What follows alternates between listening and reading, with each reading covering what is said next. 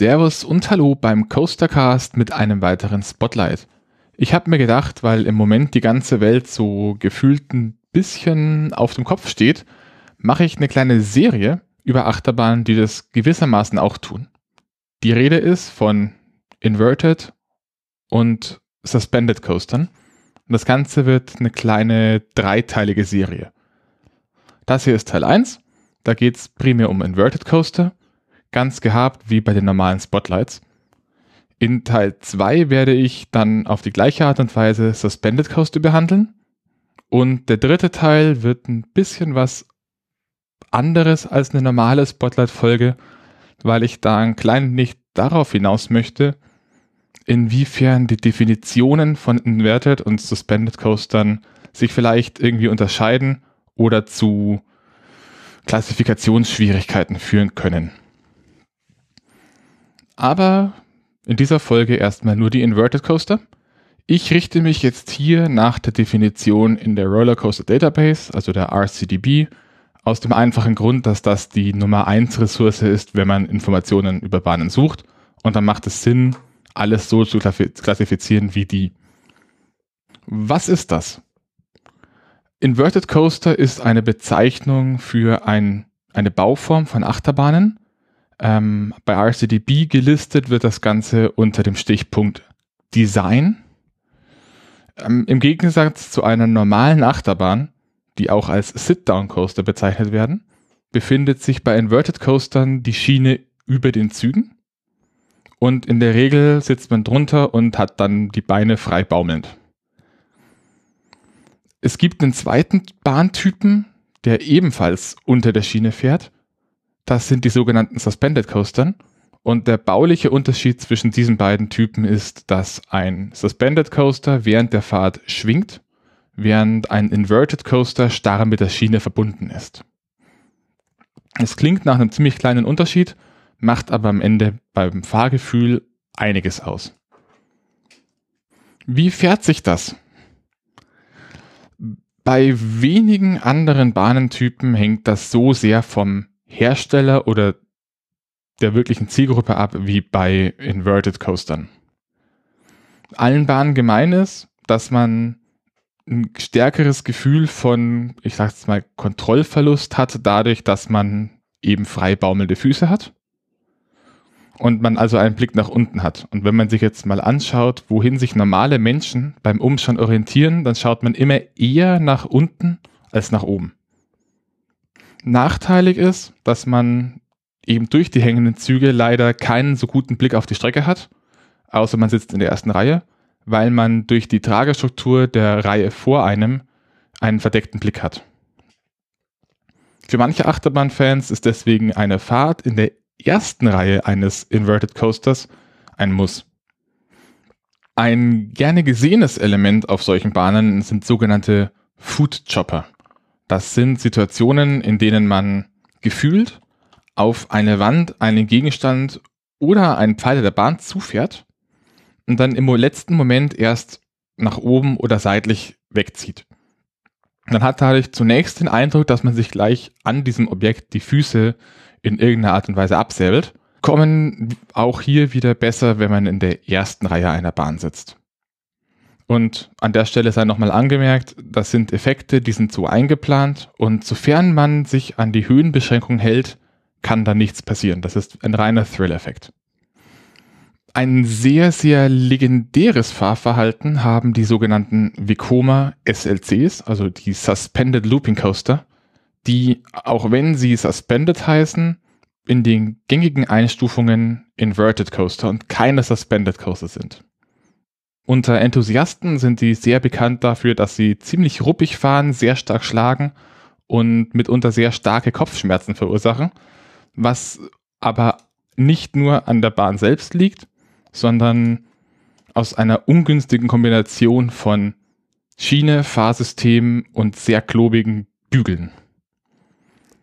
Diese Inverterbahnen sind meistens extrem kompakt und vollführen eine große Anzahl an Inversionen. Also man steht extrem oft auf dem Kopf bei den normalen SLCs. Ich weiß gar nicht, ob es andere gibt, das habe ich nicht geschaut.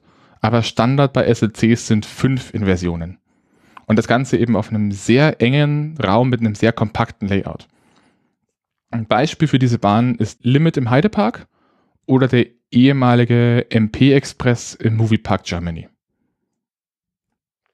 Ein weiterer Hersteller von Inverted Coastern, der meines Wissens nach auch die Bezeichnung Inverted Coaster für diese Bahn geprägt hat, ist Bolliger und Mabillat.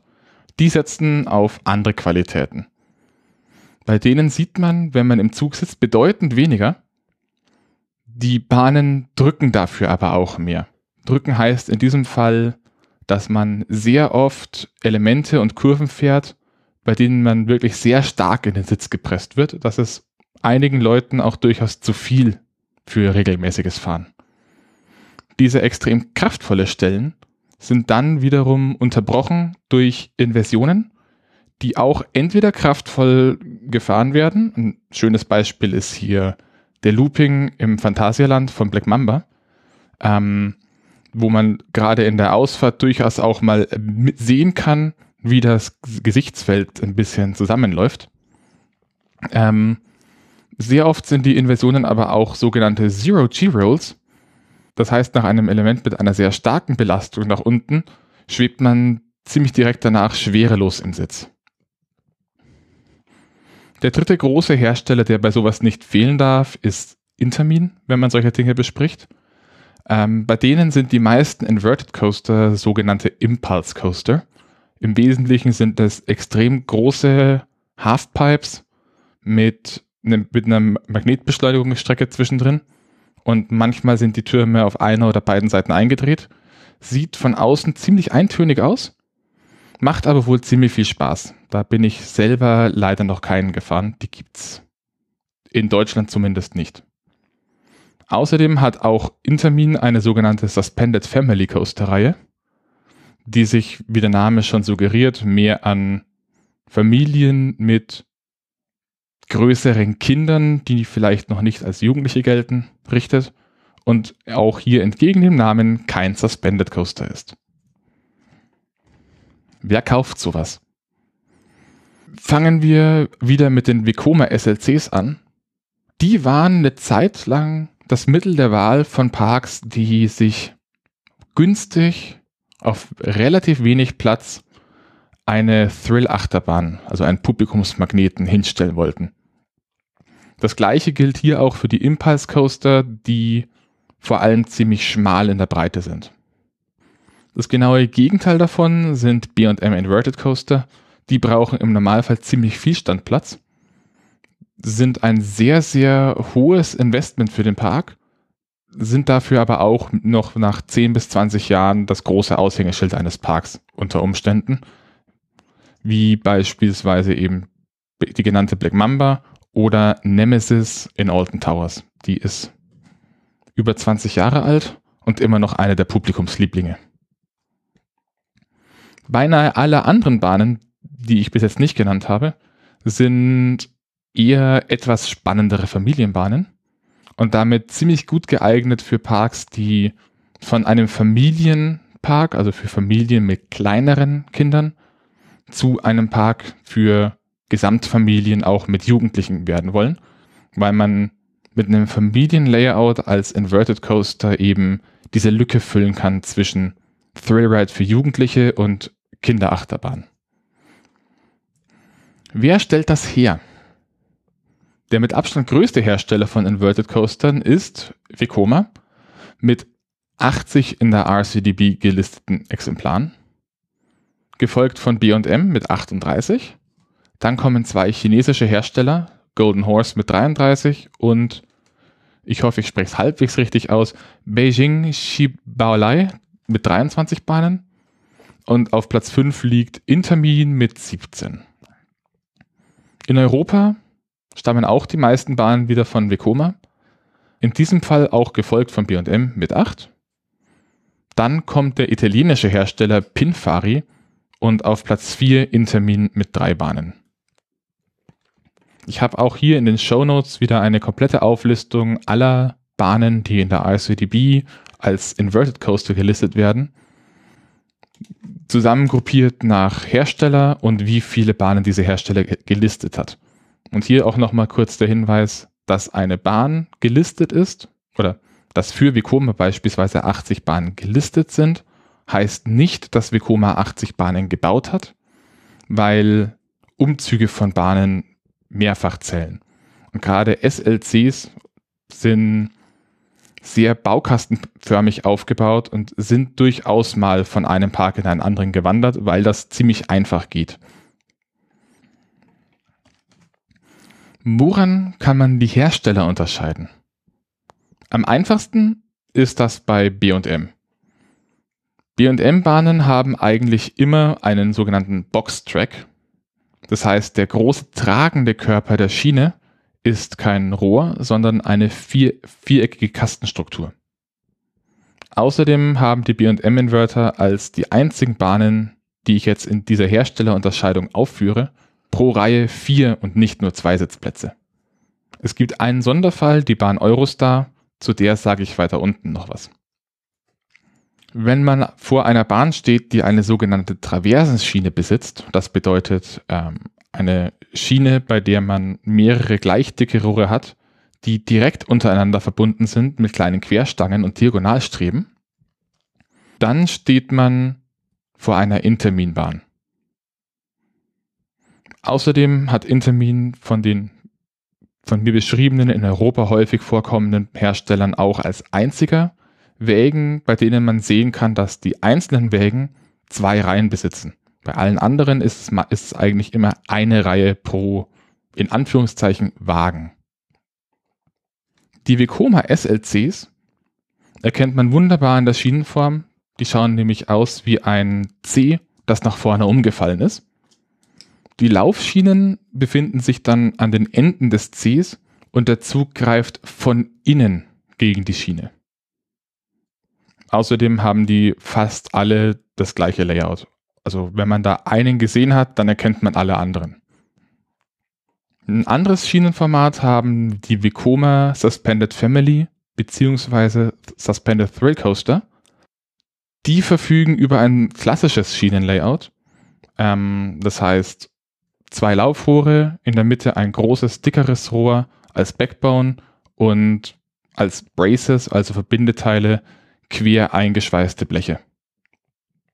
Noch nicht genannt wurden auch die sieben Anlagen des Herstellers Pinfari, der abseits der Inversion Schienen besitzt, die wie eine Leiter aussehen. Von denen gibt es auch nur zwei verschiedene Layouts.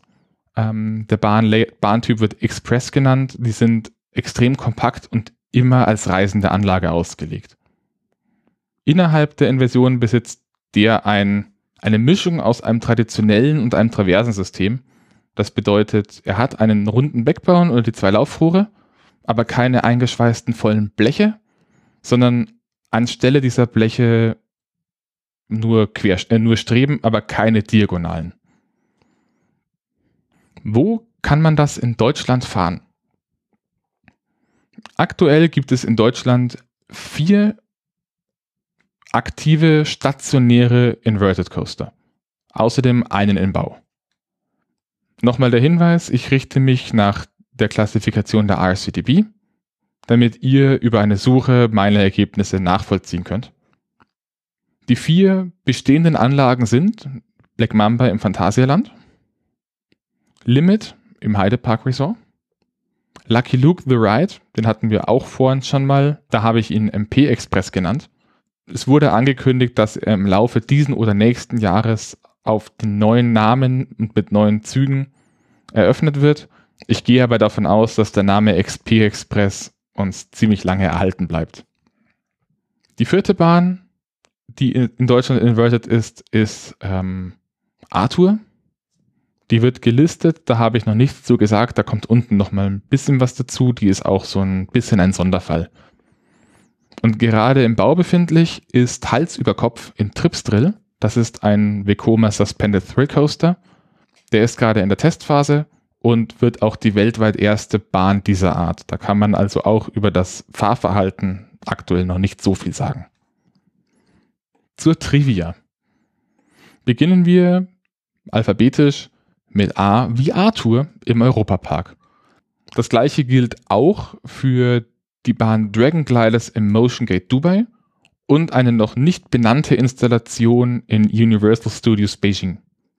Die habe ich jetzt in dieser Episode alle bewusst ausgelassen. Der Grund dahinter ist relativ simpel. Technisch sind das zwar Inverted Coaster, aber in ihrer Gesamtheit sind die Bahnen ziemlich speziell.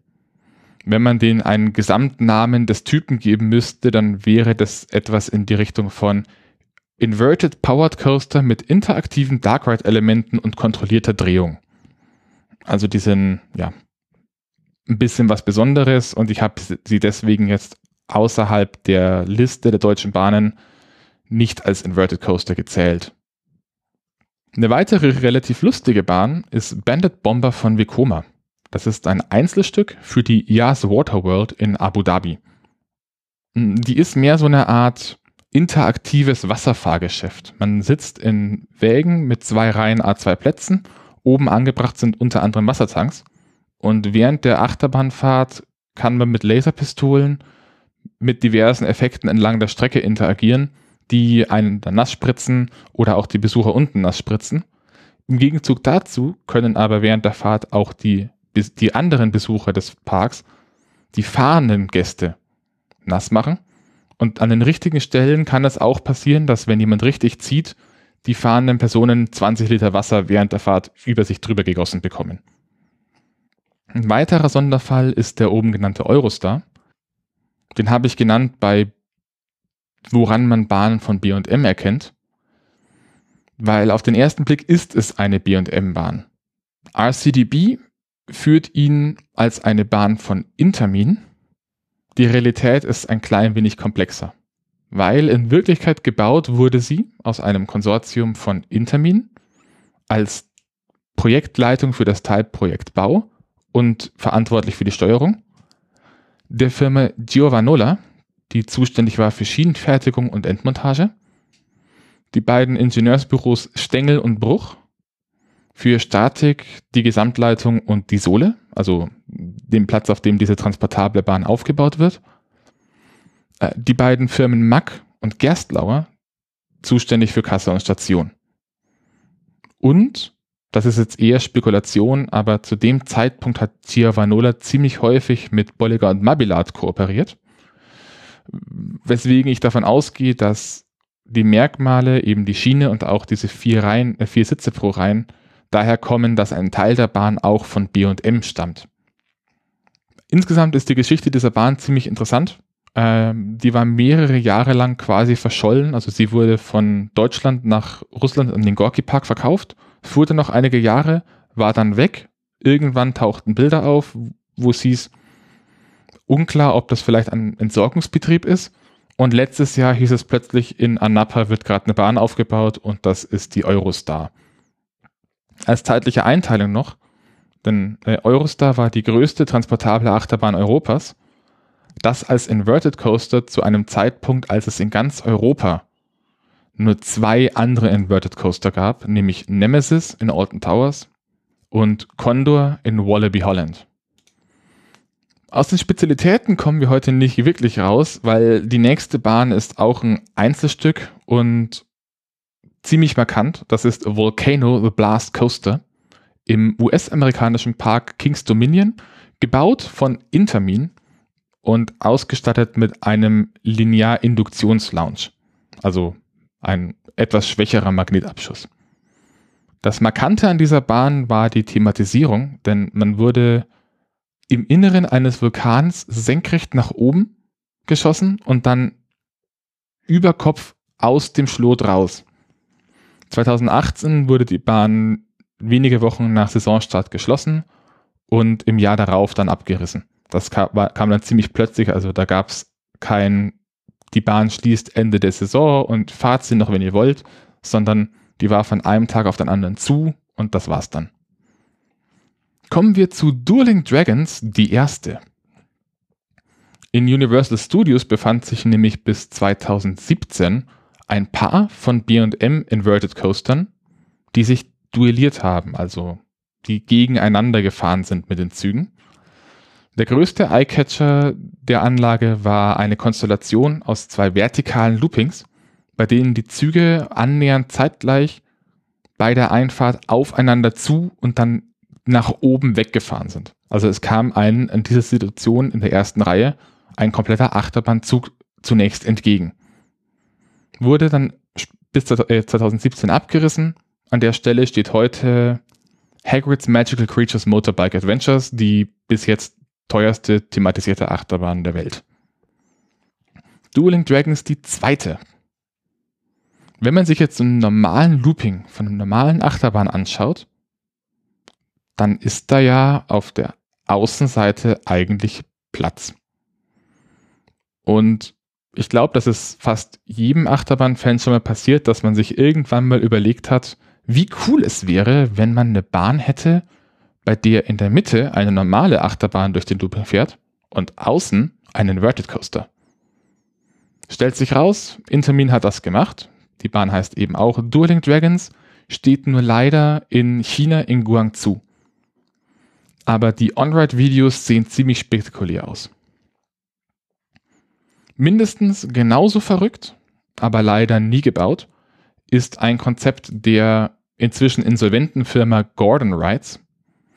Zu der findet man fast überhaupt kein Quellmaterial, aber es gibt ein Patent für eine Inverted Wooden Coaster, also eine Holzachterbahn mit aufgehängten Zügen.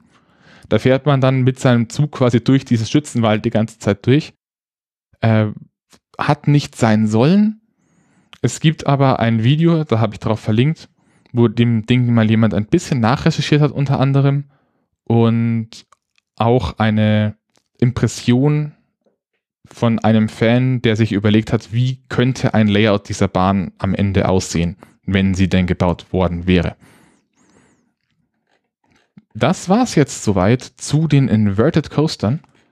Äh, in der nächsten Folge des Spotlights geht's dann um Suspended Coaster und diese ganzen Interludes, die ich jetzt hatte mit, man muss man ein bisschen vorsichtig sein, auf die gehe ich dann in Folge 3 nochmal ein. Bis dahin, bleibt gesund und habt Spaß am Gerät. Tschüss.